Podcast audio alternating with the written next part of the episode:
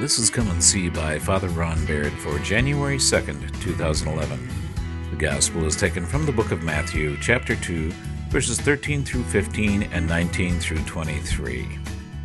The message is by Mother Nancy Stanton. In the name of God, Father, Son, and Holy Spirit. Amen. Please be seated.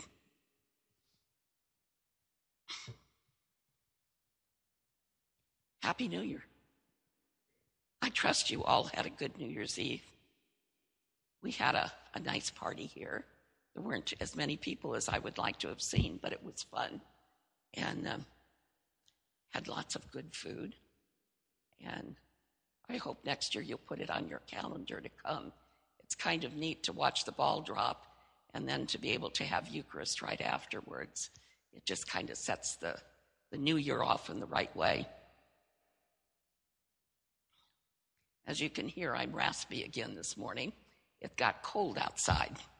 And the minute it gets cold outside, my lungs say, okay, I'd rather not work, thank you very much.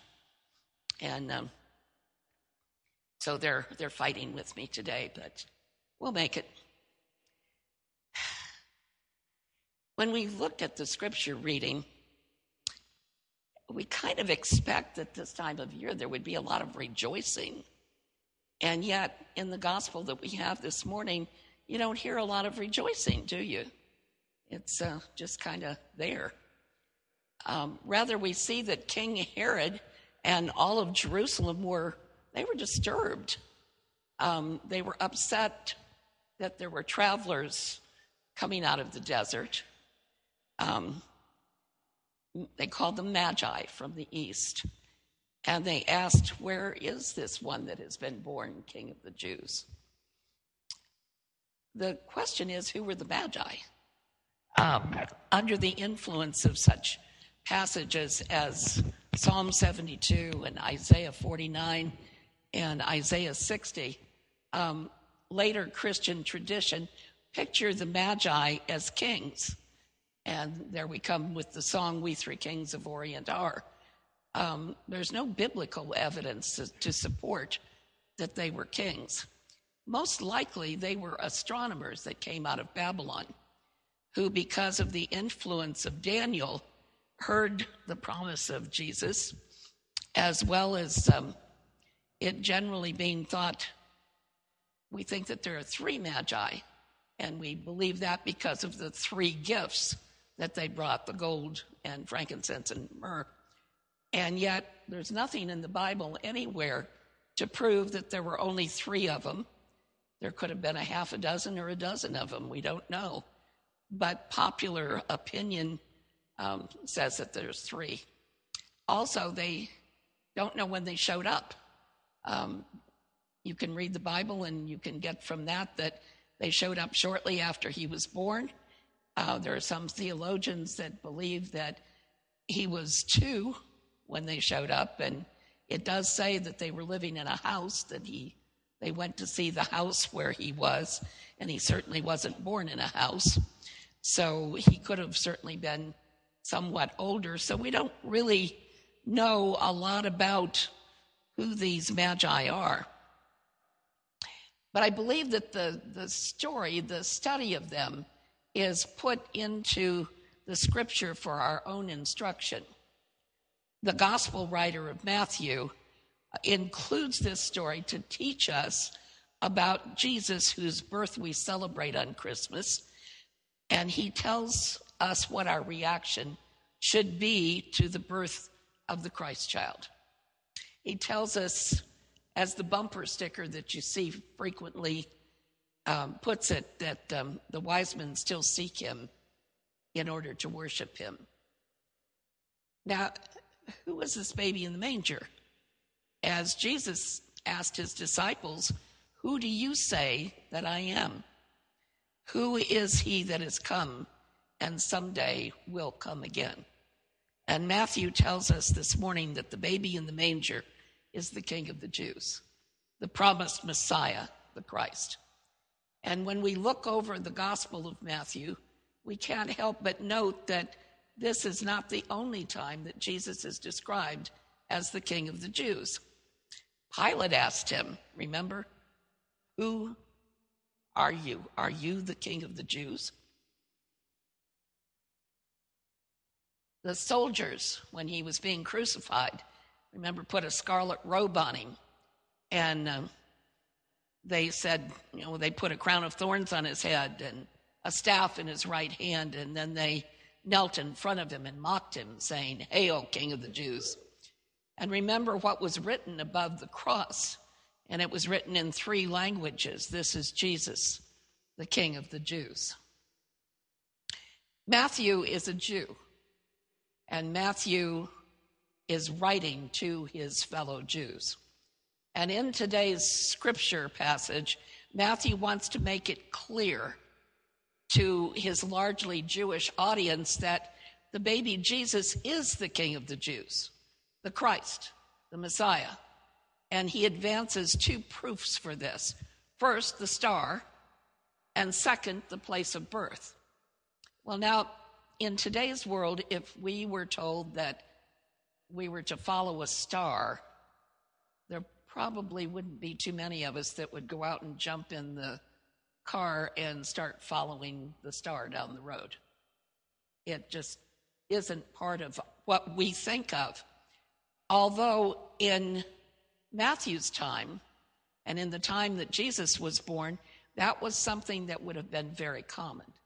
The um, astrologers were very much listened to, and the star would have been no accident and would have been a sign from God. And then it's further confirmed by the Magi uh, with its reappearance on their way to Bethlehem after they've stopped off to see Herod. The star pops up again and um, shows them how to get to Bethlehem. And more than that, it served as a guide uh, and it stopped over the place where Jesus was. Now, in a universe that is controlled by God, it's clear that the star's appearance was not accidental. So they didn't have any problem believing in this at all. The second proof Matthew tells about is the place where the baby is born. And it says that he's going to be born in the village of Bethlehem. And of course, we are in Bethlehem. And when King Herod hears about that from the Magi, he calls together his chief priests and his teachers of the law. And he asks them, Where is the Christ to be born? And of course, they confirm that it's in Bethlehem of Judea. And this supports um, the quote from Mal- uh, Micah, um, where Micah says, But you, Bethlehem Ephratah, though you are small among the clans of Judah, out of you will come for me the one who is to rule over Israel, whose origins are from old and from ancient times. And Matthew's message to his readers is so very clear that the baby in the manger is the king of the Jews, the Christ, he is the Messiah. And the proof of this is the star and his birth at Bethlehem. As I said already, King Herod and all of Jerusalem were highly disturbed by the Magi's claim that the king of the Jews had been born. Herod was disturbed by this claim because in 40 BC, the Roman Senate had conferred on him the title King of the Jews. And so now the suggestion is that a new King of the Jews has been born to challenge him, to challenge who he is, to challenge his title. And Herod didn't take challenges lightly. If you remember some of the things about Herod, he managed to kill several of his children and his wives, and he was not really a very nice person. Herod felt very insecure as the king because his claims to the Jewish throne was it was really very shaky. It was shaky because he was not even a full Jew, he was only partly Jew. Um, in his insecurity, he killed all potential rivals. He killed a brother of his wife, the husband of his sister. He killed a trusted friend. He killed one of his ten wives. He was busy with wives. He killed his mother in law, another husband of his sister, and three of his sons. I mean, like I said, this is not a really nice guy. And Herod got and held his throne through fear and through killing off the people that he thought were a problem for him. The chief priests and the teachers of the law, quoting from 2 Samuel, say that he will not, he will shepherd, he will be the shepherd of my people, Israel. And the Messiah's rule, unlike Herod's, will not be marked with violence and bloodshed and tyranny. And according to Isaiah, the Messiah tends his flocks like a shepherd. He gathers the lambs in his arms and he carries them close to his heart. And he gently leads those that have young. Now, the prophet Jeremiah says that the Messiah will reign wisely and he will do what is just and right in the land. And it's true that many of the Jews of Matthew's day did not have this shepherd conception of the Messiah. Many of them thought of the Messiah as the kind of Jewish Caesar. It's what they had been used to. Um, they were used to being conquered. They were in that pathway that um, if anybody wanted to get to the east, they had to conquer Israel so that they could get through it. And so they were used to being conquered.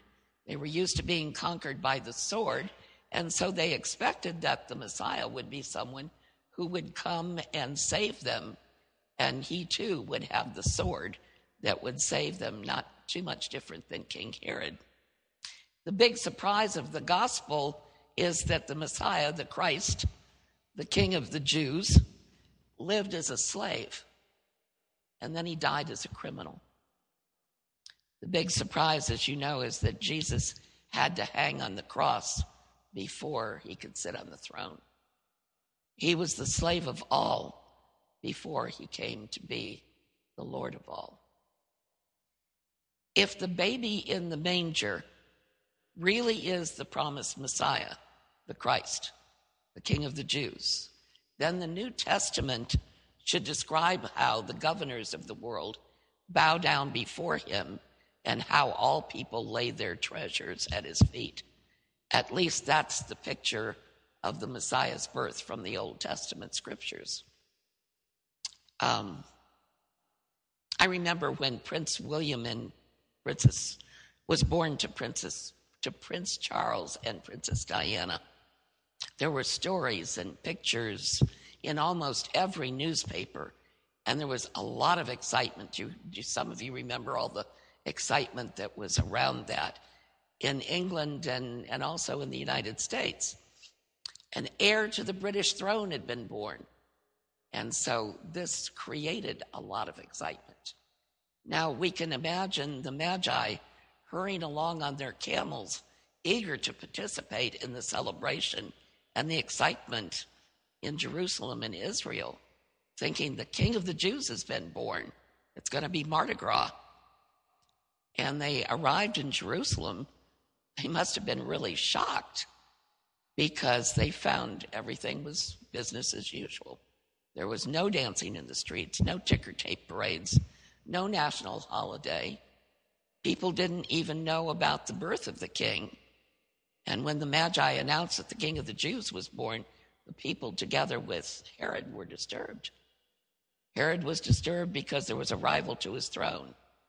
Herod met secretly with the Magi and asked them to come back and tell him where the baby was because he wanted to go and worship him, but he secretly wanted to go and kill him. And he was already planning the job that he did of killing all the baby boys of that area. The ordinary people were they were frightened because they knew what Herod was like, and they knew when he felt threatened by rivals to the throne that he began to murder and kill and pillage. And the priests and the leaders were afraid because the Messiah's birth threatened their political alliance and public position. Again, everyone was disturbed rather than rejoicing. And it's interesting to note that the Magi did something that they would not be politically correct. In searching for Jesus, they went to the local government authorities, to Herod and to the chief priests, assuming that they would know about Jesus and would share their joy. And of course, this was not the case. Herod just wanted to kill Jesus, and the religious leaders felt threatened. Some things never change. As you know, the Christians' um, Christmas today is increasingly under attack. And I got an email this morning that came in asking for prayers for Egypt and for Nigeria. And there were attacks in both of those countries on Christians. And I don't recall exactly how many, but there were around 80 people that were killed in both of the attacks because they were Christians. Um, so, being a Christian in some places, and it's becoming more so in the United States, is not necessarily politically correct. Um, school administrators today do a lot of sanitizing of Christmas plays. They do a lot of removing of the name of Jesus. Public displays of nativity scenes are under attack like they've never been before, either taken to court or defaced.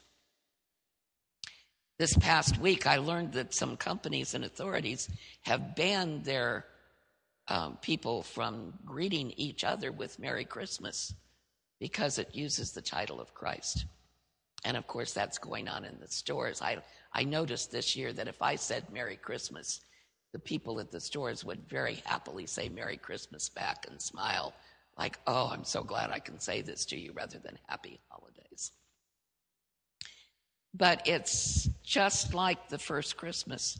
The governing authorities largely oppose the celebration of Jesus' birth. The Magi's, in spite of Jerusalem's response to their news, continued their search for the Messiah. And they went their way to Bethlehem. And why did they do this? Well, the Magi's were not first century autograph seekers who wanted the thrill of being one of the first to greet the Jews. They were not glory hounds or publicity seekers. Already in Jerusalem, they had announced their intention to worship him. So, on coming on to the house where Jesus was when they saw the child with his mother, they bowed down and worshiped him. And that was the reason that they wanted to be there. Now, imagine this these are Gentiles. They're proud and they're independent and they're bowing before Jesus, acknowledging him as rulers of their life and accepting him as the Lord of their lives and their masters. Matthew's gospel, as I said, was written for Jews by a Jew. And in this story of Jesus and the Magi, Matthew is giving a very strong message to his fellow Jews, namely that the Gentiles recognized Jesus as the Messiah, and the Jews didn't. Gentiles worshiped Jesus and gave him gifts and the Jews, his own people, were disturbed by the news of his birth. The Jews have the scripture, and they can read about the promised Messiah in its pages. They even properly understand the scripture and what it says about his birth. Theirs is a history of God's gracious covenant dealings with him and yet they refused to believe. The Magi, on the other hand, only had the star. And they have to go to Jesus or to the Jews for more information about Jesus before they can find him. And yet they're the ones who worship Jesus. That's kind of the way it often is, isn't it? That those with the treasure of salvation become indifferent to what is theirs.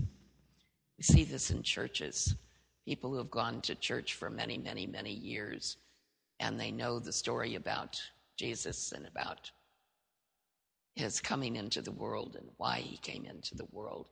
And they kind of look at it like, okay, yeah, this is a nice story.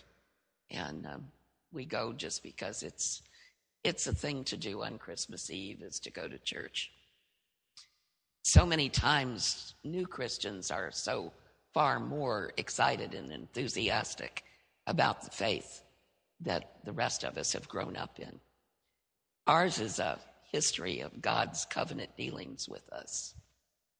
And like the Jews, we are often blind to the treasures of salvation. We have to be very careful. We have to be very, very careful that the gospel treasure never loses its brilliance and its luster and its excitement in our eyes. There's always this twofold reaction to Jesus. Some believe and worship, some reject or neglect the message and the curse the name of the Lord.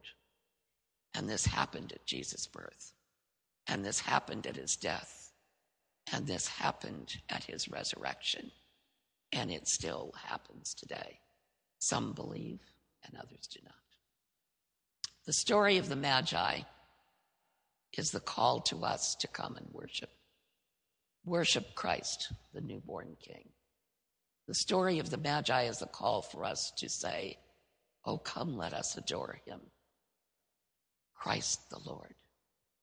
The story of the Magi is the call to us to bow down and worship and adore Jesus, to give him the best of our love and the best of our service, because he is the Messiah. He is the Christ. He is the King of the Jews. And it's hard for us today to imagine the godlike power of an ancient king. You see, there are few kings and queens today, and most of them exist only in today's world as mere figureheads without any real power or authority. But those who lived under the shadow of the ancient thrones knew better than that. Before the kings, all mortals bowed down before them, or they were killed. They perished. At the beginning of this gospel lies the news that Jesus is King. Jesus is the Messiah, and Jesus is the Christ. And it is with Christ, as it is with ancient kings, that either we bow down and worship him or we perish. And that's something that we really need to remember and to think about. It's such a joy to bow down and worship Jesus. It's such a joy to live with him and to live in his way. And our lives go so differently if we live in his way, in his will. I urge you each to learn from the Magi. Don't be like Israel. Instead, come and worship. Come and worship the newborn king. We talked on New Year's Eve that every New Year's Eve people start making all of these wonderful New Year's resolutions that it's estimated they keep exactly 33 days. Men keep them 35, women 33. I guess men have two days more tenacity than women do. And one of the things that I asked at our New Year service this year, and I'm going to ask you to do the same rather than making a gazillion New Year's resolutions that we're not going to keep. I ask you to sit and talk with Jesus and talk about what is one thing that he would like for you to do for him, to give him as a birthday present this year. What is one thing that would please him more than any other? And then wait and listen. And listen carefully. And don't do anything until you have the answer. And once you have the answer, then follow that one thing that Jesus would like you to do for him this year. Come and worship. Come and worship. Come and worship the newborn King. Amen. You have been listening to Come and See by Father Ron Baird. Come and See is a production of St. Andrew's Church in Lewis Center, Ohio. St. Andrews is also available online at www.standrewspolaris.org. Please join us again when we invite you to come and see.